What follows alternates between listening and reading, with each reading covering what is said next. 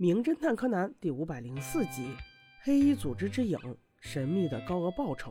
在上一集的时候，柯南通过对本堂英佑的表现，可以判断出他过来的目的并不单纯，他是为了打听水无怜奈的消息。但目前他并不知道本堂英佑到底是黑衣组织的人，还是黑衣组织的敌人。黑暗中，水无怜奈小姐一个人孤零零地躺在病床上，病房内周遭一片安静。与之形成鲜明对比的是街上的大马路，两台高速行驶的跑车嗖的一声飞了过去。香缇坐在车内，一手拿着电话，一手抽着烟，而电话的另一端则是老大秦九。二人轻挑几句话中，讨论的却是水无怜奈的死活。原来水无在之前执行一次任务的过程中，干掉了一个不知道来自哪一方的卧底。秦九还记得这个卧底就姓本堂，很有可能是本堂殷佑的亲属。所以这个本堂想找到水无怜奈是为了复仇吗？那就奇怪了，他为什么那么像水无怜奈呢？难道他俩之间没有亲属关系吗？我们继续往下看，尽快揭开这个谜题。OK，咱们回到主线故事。这是一个周末的早晨，才七点多。小五郎叔叔本想带着俩娃惬意的喝杯咖啡，琢磨琢磨今天应该怎么休闲。岂料刚在咖啡厅坐定，本堂英佑又来了。英佑因为想要找到水无怜奈，一直没有达到自己的目的，所以他就锁定了小五郎。固执地认为从这里一定可以找到水无怜奈的消息。与其这样说，倒不如说他一直引导小五郎，特意向有关黑衣组织的案子上去靠拢。比如像这集，本来无所事事的小五郎被本堂英佑分享的一个关于高额报酬的案件给吸引了，说是有一个奇怪的公司聘用临时工，在特定的位置收集垃圾，每收集一次可以得到五万日元。哇塞，这种好事儿我也愿意去呀！公司所在位置是鸟屎町。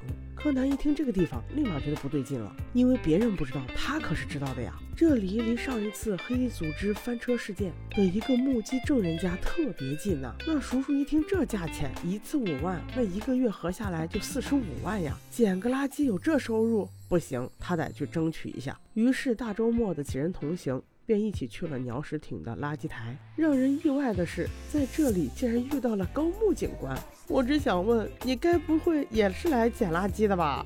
还好还好，他不是。他拿个笔记本，边问小五郎，边手底下记着：“毛利先生，那您带着三个孩子来这边干什么呢？”估计叔叔想，捡垃圾有高报酬这样的好事儿，怎么能随便说出去呢？于是瞎掰道：“啊，我知道最近这边开了一家小钢珠店，我觉得很好玩，所以带着三个小孩来玩一下。” 高木警官，你来这里干什么呀？没想到高木警官特别老实，一五一十的把警方的事情全部都交代了一遍。原来是在这条街的转弯处，竟然有一家的女主人被枪杀了。她是被木木警官派出来找证据的，不是吧？高木警官，你是第一天当警察吗？这么重要的东西都敢随便说？等高木意识到有问题，已经晚了。众人已经都一起冲到了命案现场。